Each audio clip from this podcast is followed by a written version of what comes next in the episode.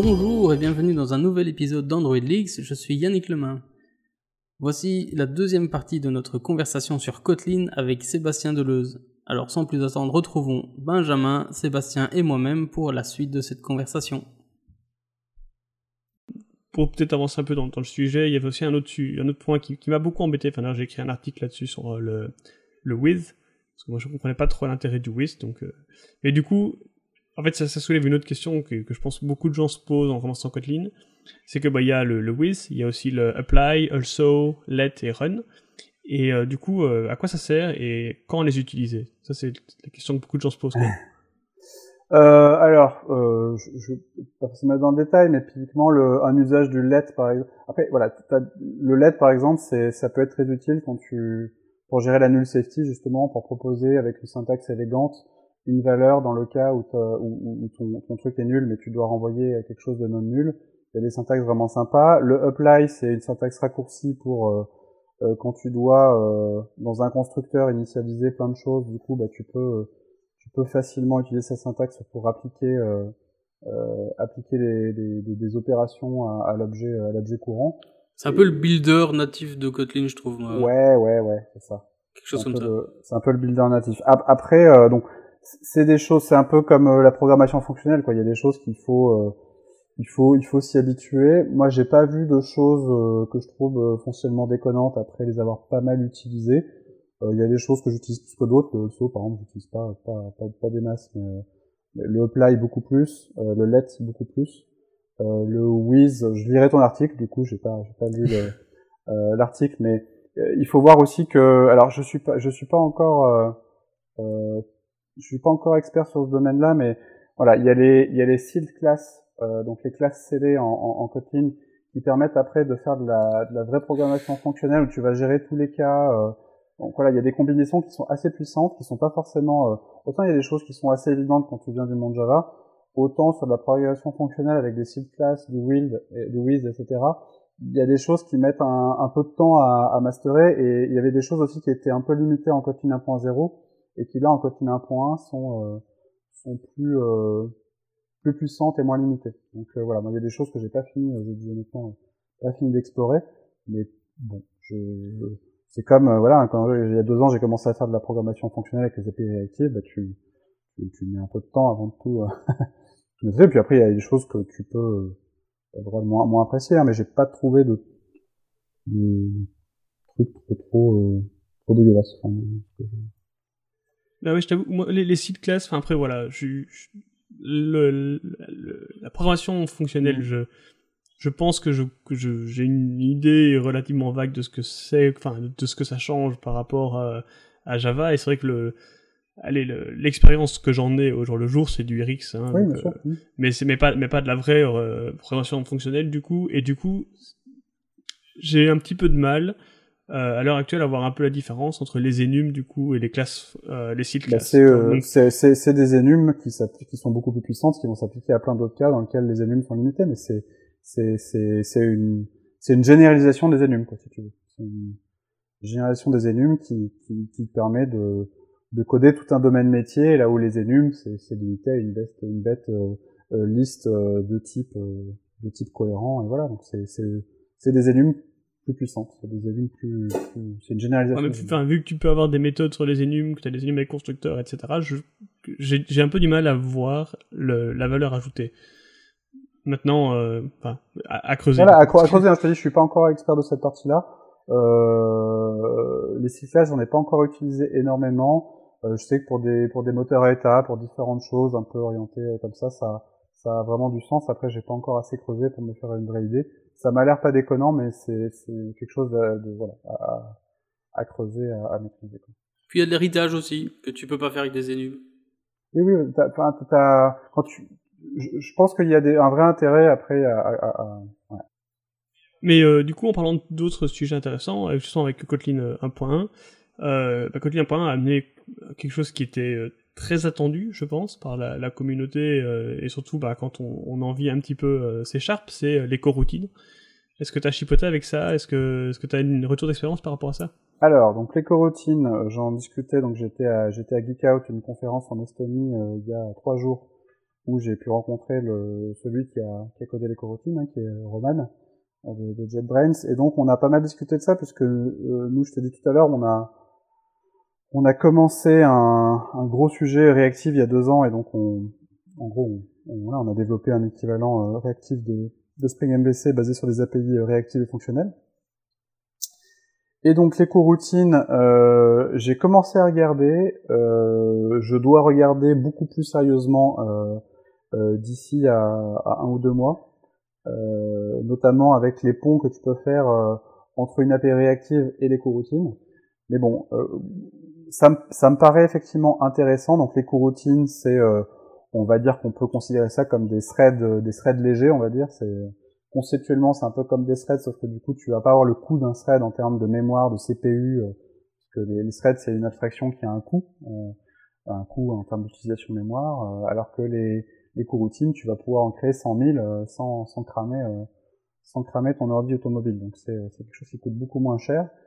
Euh, j'ai commencé à étudier justement les parallèles entre les coroutines et puis les API réactives, parce que les coroutines, je voyais l'intérêt pour les API euh, euh, à base de futur et de promise et de, de callback, des trucs assez simples puisqu'en fait tu voilà tu remplaces tu remplaces ta lambda par un machin async et puis voilà donc ça je voyais bien. Là là où là où c'était beaucoup moins clair pour moi c'est quand tu commences à faire du du, du reactive extensions donc du RX Java ou du Reactor en mode avancé avec des opérateurs avancés euh, avec des flux, pas justement pas juste des singles, mais des, des observables, des flowables, des choses comme ça.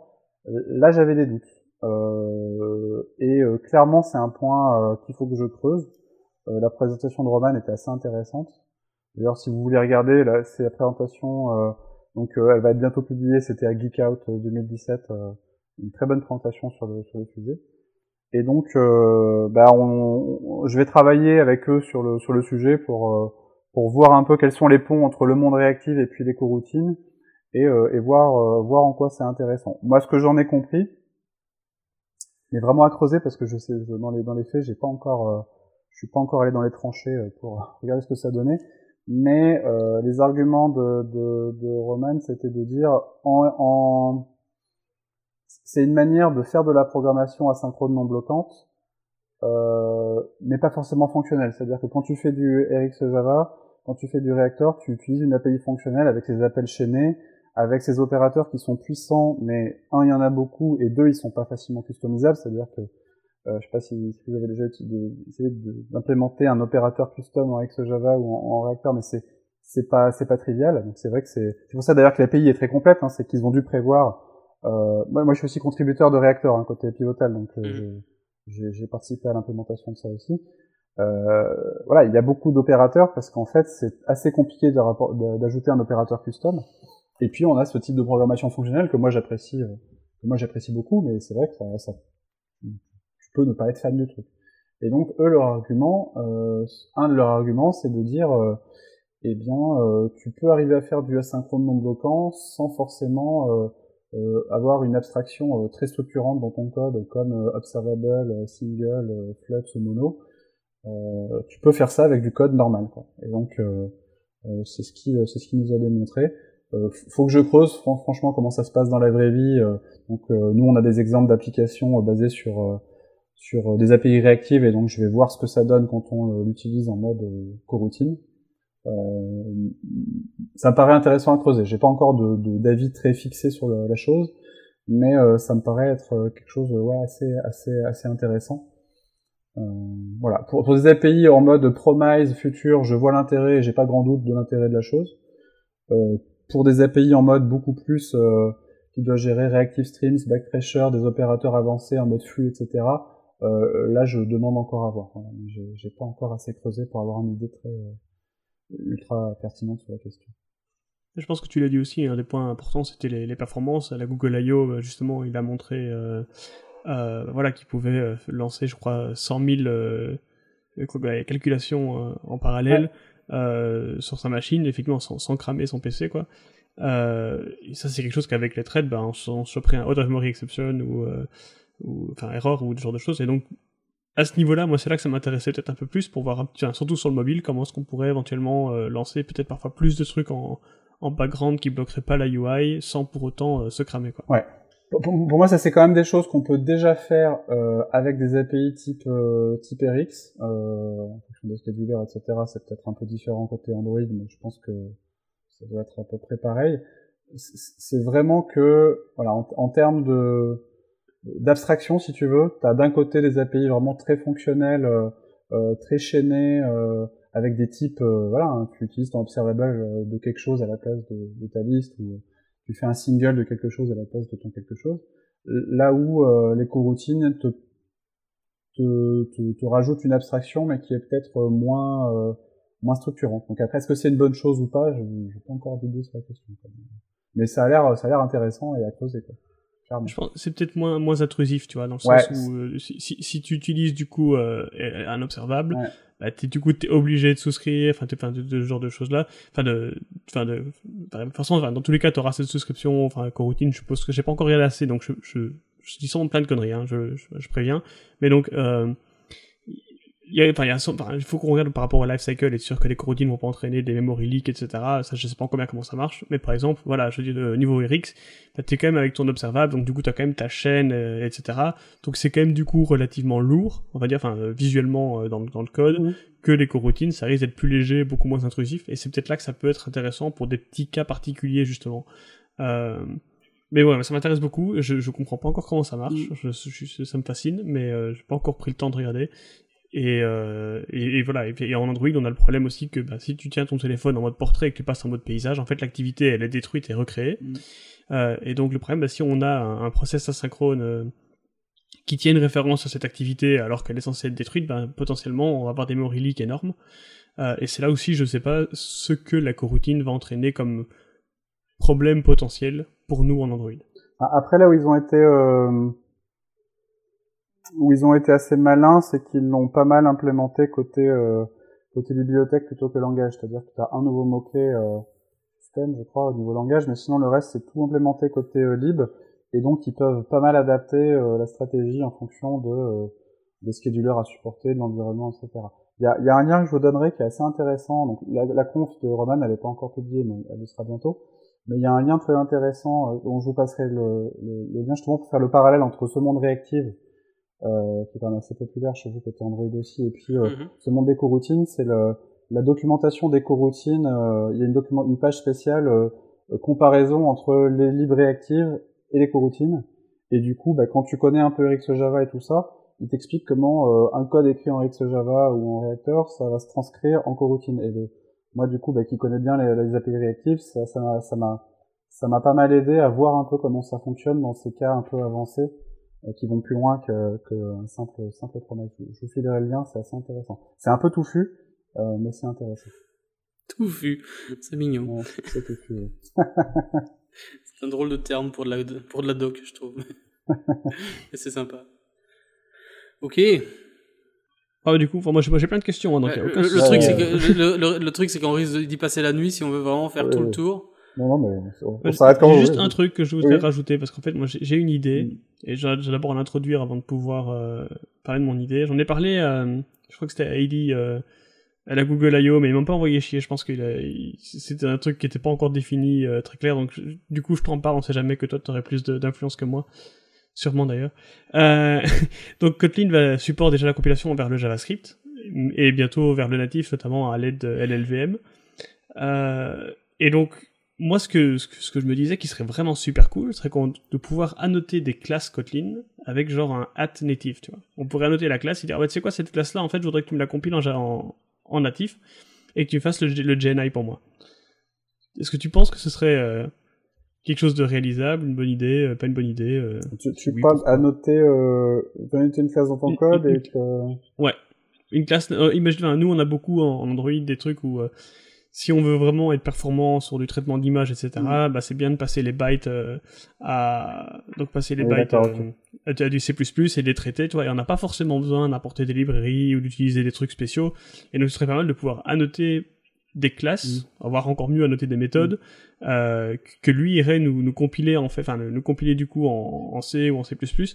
Euh, et en fait générer le GNI, ce qui fait que nous à ce moment-là en Kotlin, ce serait complètement complètement invisible en fait pour pour le pour nous, mais on pourrait du coup un peu un peu comme le inline, tu vois, ce, ce, petit mot clé qui viendrait euh, rajouter, avoir un gain en performance. Alors, euh, ça tombe bien parce que ça, tu parles d'un sujet que je voulais, aborder, cette partie native euh, et puis même de front aussi. dans le talk là dont je vous parlerai le lien là, à Mixit d'André, il a il a justement fait un gros focus sur la partie comment il gère le multiplateforme, c'est-à-dire Kotlin, c'est un langage qui est assez souple pour pouvoir compiler. Bah, il est nativement conçu pour, les, pour bien une bonne interop avec les JVM, mais du coup, euh, il compile aussi vers du JavaScript et, euh, et vers du native avec euh, Kotlin Native via la toolchain et l'LVM. Euh, ce qu'il disait, c'est que leur stratégie, c'est c'est pas que le même programme, tu puisses le compiler vers du native, vers du Java, vers du JS, puisque l'écosystème, il est hyper différent. Donc en fait, leur stratégie, c'est bien d'utiliser le même langage pour toutes ces plateformes et, euh, on peut utiliser aussi Kotlin comme un langage de, de templating, on peut utiliser pour créer des DSL, pour du Gradle comme on l'a dit, pour du front, pour du, du natif et du, du, JVM, Android ou serveur. Euh, mais alors, il va y avoir du partage de code entre ces, ces solutions-là. Typiquement, des classes de domaine, tu vas pouvoir les partager facilement. Il va y avoir des choses. Et c'est un de leurs buts. Et moi, c'est un, un, un, de mes buts. Euh, un de mes buts long terme dans, euh, dans le métier, c'est vraiment, ça fait dix ans que je pense à ça, c'est de pouvoir partager plus de code entre euh, une application mobile, une application serveur, une application front. C'est vraiment mon objectif long terme. Par contre, euh... je, je, je, crois ne pas mouiller en disant que tu n'es pas le seul. je sais, tout à fait. Euh, mais euh, leur stratégie, c'est il y a du code que tu vas pouvoir partager, après, leur stratégie, elle est quand même assez orientée, et moi, je suis, je suis assez d'accord, parce que euh, c'est un écosystème qui est quand même hyper différent. Euh, tu vois le, le monde natif avec tout ce qui est euh, librairie C, euh, glib, etc., comparé à le monde de la JVM, c'est des écosystèmes qui sont super différents. Donc, ils, ils vont supporter toutes ces plateformes-là. Par contre, je suis pas sûr qu'ils mélangent les choses comme tu le souhaites, et c'est peut-être pour ça que, que Adi était peut-être pas super réceptif c'est que ils vont ils vont supporter les deux, euh, mais je pense que c'est quand même des écosystèmes qui sont très très différents. Si tu regardes un code euh, écrit avec Kotlin Native et un code écrit avec euh, Kotlin pour la JVM, c'est super différent. Il va y avoir des ponts entre les deux et on est encore au tout début de l'histoire, mais je pense que leur stratégie par rapport au natif, elle est vraiment complètement séparée de la JVM. JNI, ça peut être considéré quand même comme quelque chose qui assez chiant à utiliser et donc euh, la stratégie, euh, euh, je dis ça poliment, euh, la stratégie qu'ils ont sur Kotlin Native elle est assez différente et je pense qu'ils veulent vraiment aller à fond là-dessus. Après on verra les ponts qu'ils vont faire mais je, pense d'ailleurs que Kotlin Native a un gros intérêt par rapport au monde Android et que parmi les choix qui ont poussé Google à accepter Kotlin comme techno officiel côté Android, la partie native à mon avis elle est loin d'être anecdotique. mais ça reste un écosystème différent ça reste quelque chose qui est très tourné vers le monde C. Hein, quand vous regardez un peu Kotlin Native, euh, en gros, tu peux très facilement utiliser tout ce qui est dans le monde C. Euh, par contre, dès qu'on sort un peu de ça, ça marche plus. Par exemple, les libs C++, elles sont pas utilisables. Peut-être que ça viendra plus tard, mais là actuellement, l'interop, elle est vraiment faite autour de l'écosystème C euh, et puis autour de, de l'LVM. Donc, euh, je, je, je, je, suis pas sûr qu'ils creusent beaucoup la partie GNI pour, euh, pour la partie native. Ah mais comme tu dis, pour rester aussi poli que toi, hein, Jenai c'est vraiment chiant. Euh, et donc euh, ça m'aurait bien arrangé justement que de me débarrasser de ce truc-là et de le refiler à Kotlin. Ouais. Maintenant ouais, je, je, comprends que c'est pas, enfin c'est facile à dire, c'est beaucoup plus difficile à faire. Euh, donc du coup voilà, je, je comprends. Dans, dans, les choix qu'ils font, ouais, je pense qu'ils ont ils ont ils sont partis sur une autre piste et euh, on en est vraiment au début. Hein. Kotlin Native c'est la version 0.2 là donc c'est par contre, ce qui à mon avis, ce qui serait tout à fait possible, c'est de combiner du, euh, du code Kotlin qui tourne sur la JVM avec une librairie Kotlin native et qui, qui communique via du KNI, par exemple, tu vois Faut... Tout est, tout est, tout est possible. Je suppose que ça pourrait. Et du coup, du coup, tu écris tout avec le même langage, ce qui pour moi est déjà, même si, même si au final tout est pas super partagé, mais au moins tu utilises le même langage pour écrire tous les bouts. Ouais. C'est déjà, c'est déjà un, un, point positif, je trouve. déjà, tu partages. C'est vrai que sans, sans, partager aucun code, tu partages déjà la connaissance ouais. et l'expertise, et ça, c'est déjà un point énorme. Après, je pense que les classes du domaine, typiquement, tu peux facilement les partager. Les... Ah, on est d'accord. Ce, qui va arriver vite, c'est bah, les validateurs métiers, euh, enfin, tu vois, les trucs, euh, faire des checks cohérents entre le client serveur, ça, je pense, ça va être intéressant. Il y y a, aussi un point super important pour moi, qui suis aussi un développeur front et qui est très intéressé par cette partie-là. Je sais pas si vous avez entendu parler de, de, de WebAssembly, mais, mais c'est euh, euh c'est euh, c'est pour moi la grosse révolution qui va qui est en train d'arriver. Euh, WebAssembly, c'est du natif pour le web. Euh, c'est c'est la suite de Native Client, de SMJS et des technologies comme ça. Et en gros, WebAssembly, c'est un c'est une alternative à JavaScript euh, qui est un projet W3C qui est déjà supporté par Chrome, euh, Firefox, Safari en version euh, sans flag, rien du tout, supporté par vos navigateurs. Les navigateurs que vous avez sur mobile ou sur desktop le supportent déjà. donc c'est c'est pas une technologie hypothétique. et même Edge va le supporter côté côté Microsoft.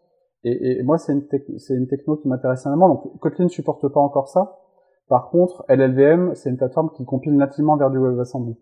Donc si tu supportes LLVM, tu supportes grosso modo euh, euh, WebAssembly. Donc c'est pas encore officiellement supporté côté Kotlin native, mais j'espère qu'ils vont le supporter.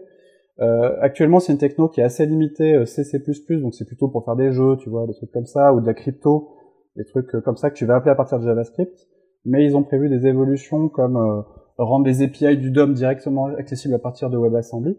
Et donc moi je vois ça comme une euh, comme une très bonne cible de compilation pour les langages type Kotlin ou Swift euh, pour le web, c'est-à-dire qu'actuellement ces langages, pas Swift mais euh, Kotlin et d'autres compilent vers, vers JavaScript pour du front. Et moi je trouve que ça c'est un un gros hack tout nul. C'est un langage non basé sur JavaScript, je parle pas pour TypeScript, mais un langage non basé sur JavaScript qui compile vers JS. Je sais bien qu'on a utilisé pendant des années JS comme le bytecode du web, mais c'est pas un bytecode, c'est un langage.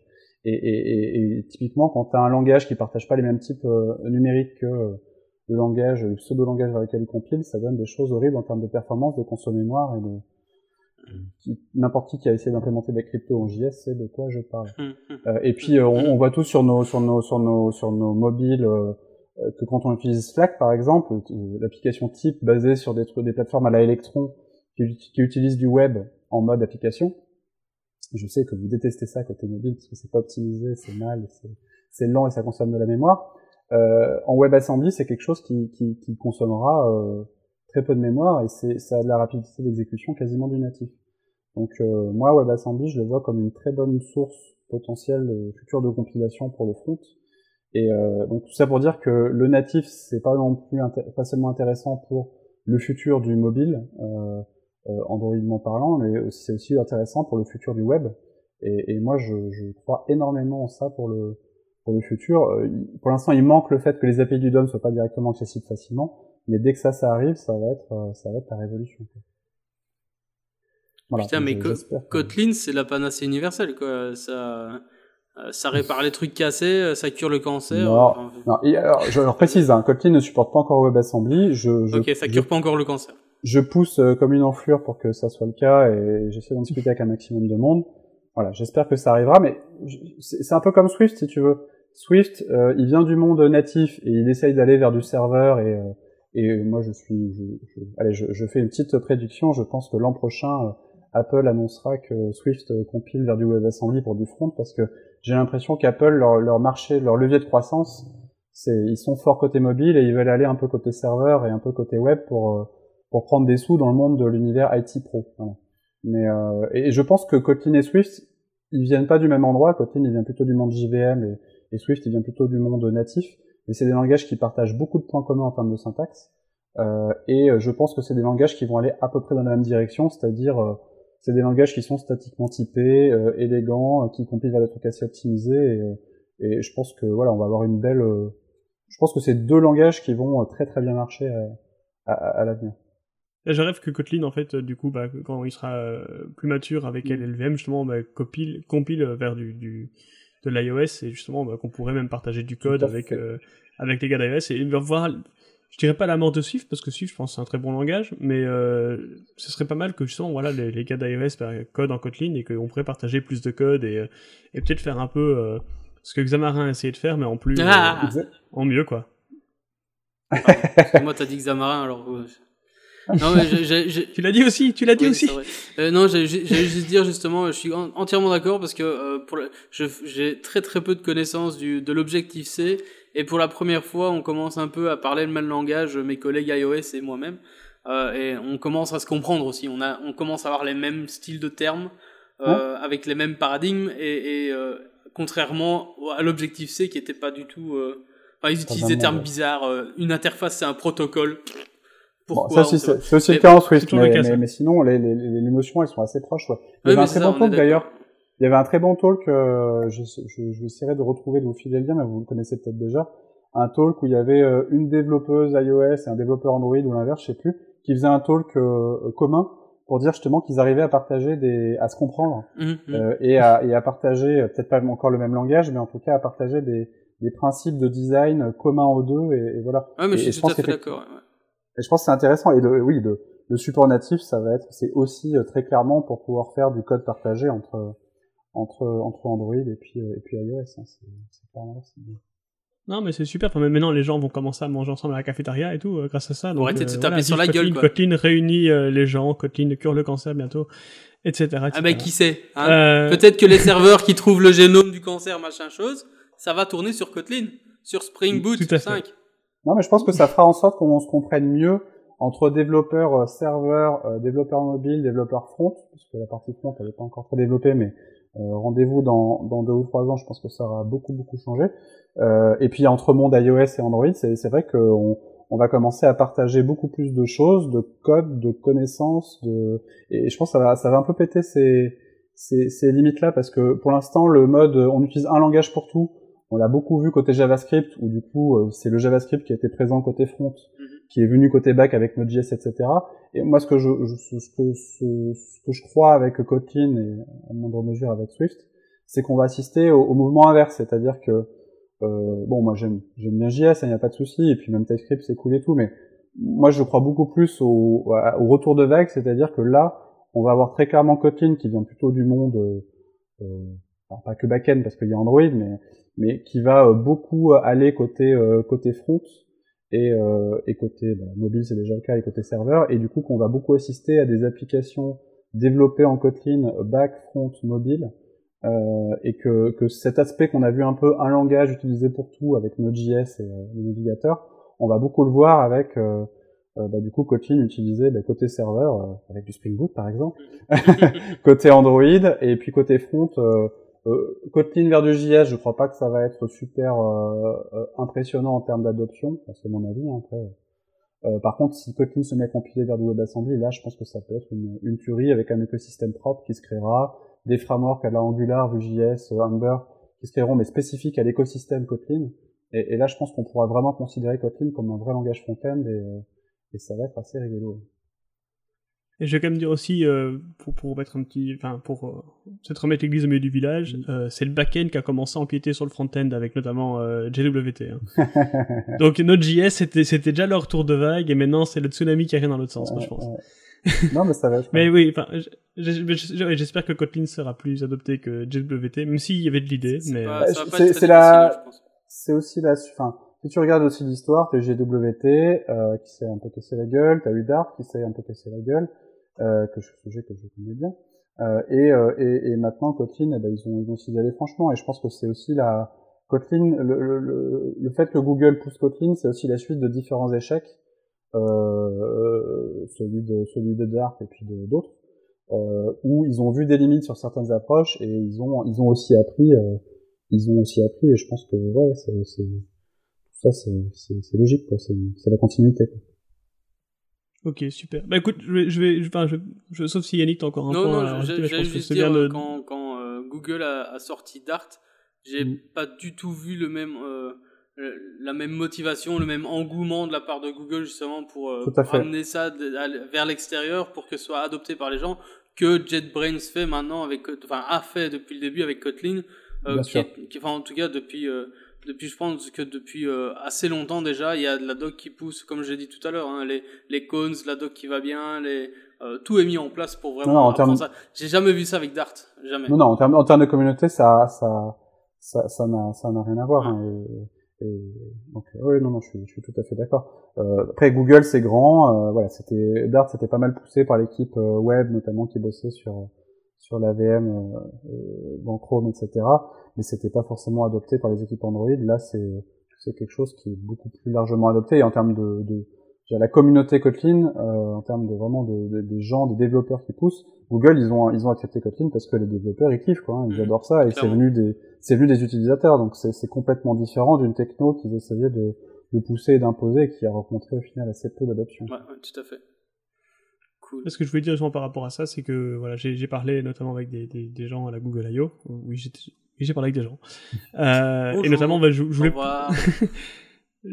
à peu près. Ouais. Non, je voulais profiter du coup de l'occasion du, du podcast qu'on parle de Kotlin bah, pour remercier notamment bah, euh, certains Googlers. Alors, je, je, pas tout- je pense, enfin, j'en oubliais certains, mais juste euh, ceux à qui je pense, bah, il y a eu bah, Romagui, euh, ami du podcast Romagui.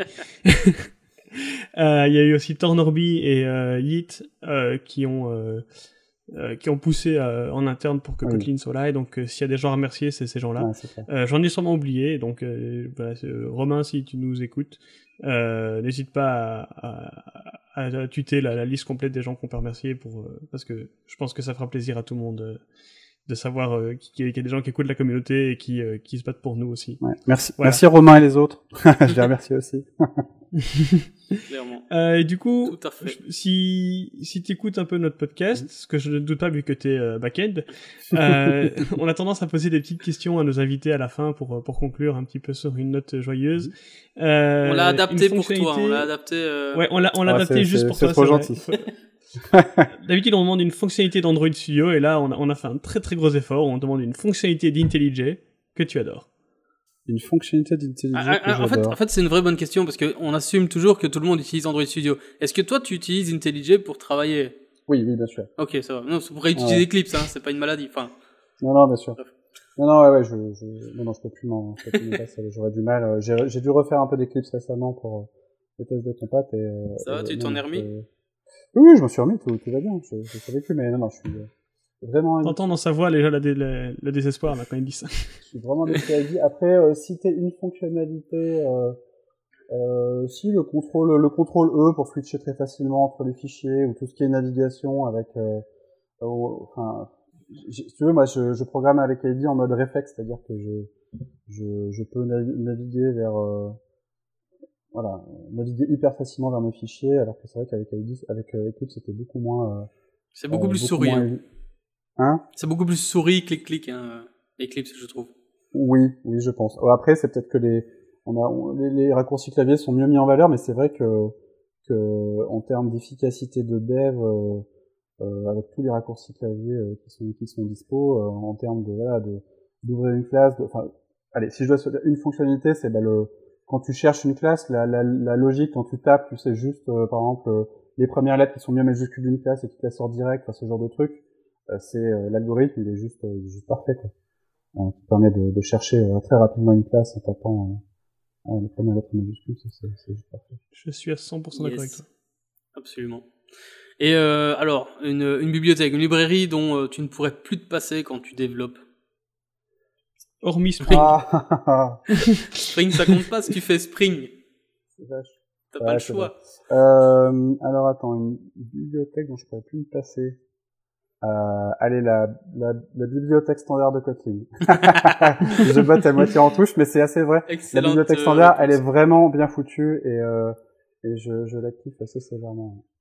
C'est tout à fait autorisé pour la première fois, mais on ne l'acceptera plus pour les, pour les, pour les invités suivants. Voilà. Ouf Il nous a eu, il nous a eu. Euh, et, du- et du coup, là, la dernière question, euh, Très importante. euh, le thème, blanc ou noir? De IntelliJ. Noir. Ah, noir. Noir? noir. C'est bien. Ouais. C'est très bien. Ouais, je, je, je- À mon avis, on va, on va, faire- on va essayer de faire une petite infographie un jour des, Ouais. des gens qui ont dit blanc, des gens qui ont Je dit crois que, noir. franchement, je crois qu'on n'est pas, il n'y a pas une majorité gigantesque. Hein. Je crois que c'est, on est plus ou Non, moins je- moite-moite. Hein. Ouais, Ouais. non, non, c'est pour moi, c'est pas un gadget. J'utilise vraiment, ouais, en mode, euh, en mode, en mode noir. Je sais pas, ça, ça passe bien. Il y a que pour les prêts en fonction des rétroprojecteurs. Des fois, ça passe pas très bien, donc je le- des fois, je reswitch en mode euh, normal euh, pour euh, pour certaines présentations avec du live coding. Mais sinon, euh, d'ailleurs, oui, le, le mode présenteur de d'AID en mode euh, live coding en présentation, c'est une autre fonctionnalité qui est quand même bien, bien, bien sympa, quoi. Après, je veux juste faire remarquer que du coup, quand t'as parlé du thème blanc, t'as dit le thème normal. C'est qui est donc Ouais, il avait, l'avait mis, que- il l'avait mis par défaut, non, je sais plus là. C'est quoi, Darkula ou je sais plus comment il s'appelle. euh. Darkula, c'est ce- ouais, c'est le, bah, c'est le noir, mais je suis pas sûr qu'il soit par noir. défaut. Je sais pas en fait. D'accord, ok. Ah, bah, Quoique non, non, sur euh, sur IDE, il est il est Darkula par défaut. Voilà, c'est ça. Ouais. ID, après sur euh, Android Studio ou sur les autres variantes orientées front, je sais pas, mais il me semble que sur la version Java. Sur ID, ouais, ouais, Mm. sur euh, IntelliJ ID, il est euh, il est euh, Darkula par défaut. Ouais, ouais, tout à fait. On n'a pas le même référentiel culturel. Et paf Et paf Eh bien, écoute, euh, Sébastien, un très très grand merci euh, d'avoir participé à notre podcast. Euh, moi, je trouve que, en, en tout cas, tu as apporté énormément d'informations sur ce langage fantastique qui est Kotlin. Et euh, pour pour euh, pour nos auditeurs qui auraient envie de te suivre et d'avoir plus d'informations sur toi et ce que tu fais, où est-ce qu'ils peuvent te trouver sur les internets? Euh, sur les internets, je pense que le plus simple, c'est d'aller sur Twitter et de me trouver, euh, donc, euh, mon tweet handle, c'est sdeleuze, E S-D-E-L-E-U-Z-E. Euh, et puis, euh, voilà, je pense que c'est vraiment là où il y a toutes, euh, mes news, où je publie tout ce qu'il faut. Euh, après, sinon, bah, le, le- sur le blog de Spring, je publie des choses, donc c'est sur spring, euh, spring.io slash blog. Et puis la conférence euh, que, que j'organise avec pas mal d'autres personnes bénévoles comme moi, c'est nitsitconf.org où il y a pas mal de talks intéressants et je pense qu'on partagera celui de, dans les notes du, du podcast celui d'André Breslav que- qu'on a eu en exclu et qui, qui donne pas mal d'infos sur le, le futur de Kotlin avec euh, Kotlin native, l'utilisation de Kotlin en mode euh, justement multiplateforme avec du code partagé, ce genre de choses. Euh, c'est euh, c'est des infos intéressantes, je pense. Ouais, mais t'inquiète pas pour le, le show note, on mettra, on mettra tous les liens vers tout ce qu'on peut euh, mettre. On, est, j'ai- enfin, on essaie à chaque fois de mettre un maximum de- d'informations. Benjamin est le roi du show note, euh, faut savoir. Parfait. Euh, D'ailleurs, euh, justement, pour en, en rajouter un petit coup, euh, tu as aussi fait un épisode de, de- du podcast euh, Talking Kotlin euh, Oui. avec Eddie, et euh, je trouve que c'est un podcast très intéressant. Et l'épisode, ton épisode est aussi très intéressant, donc euh, je pense qu'on met, enfin, je, non, je suis même certain qu'on va mettre euh, ce lien, euh, ce lien dans les show notes aussi, euh, parce que ça vaut vraiment la peine de l'écouter.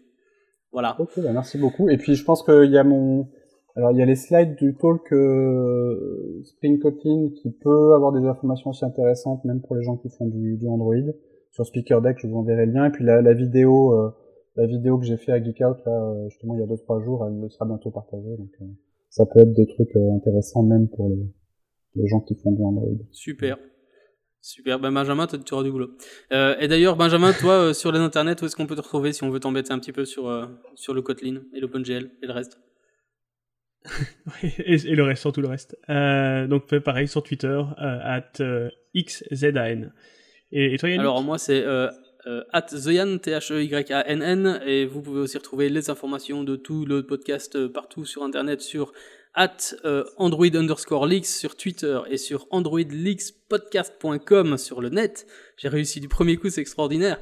Et on peut aussi nous trouver sur euh, un lien très bizarre sur YouTube, parce que oui, on, on a aussi une chaîne YouTube avec nos épisodes sans images, euh, mais ils sont là. Euh, et voilà, je crois que je crois que c'est à peu près tout. Hein. Euh, c'est déjà pas mal. Euh, N'hésitez pas à nous faire des retours, euh, nous dire des trucs, à, à nous faire des demandes de ce que vous avez envie d'entendre. Je pense que c'est pas le dernier épisode sur Kotlin qu'on va avoir, euh, parce qu'on a on a clairement pas euh, parlé de tout. Et euh, mais encore une fois, euh, Sébastien, euh, c'était, je trouve, pour un premier épisode sur Kotlin, c'était euh, énorme ce que tu as apporté. Donc merci beaucoup d'avoir participé. Eh ben, merci beaucoup pour votre invite, c'était super. Et je crois qu'il n'y a plus qu'à dire au revoir alors. hein. Au revoir. Au Alors. revoir. Au revoir.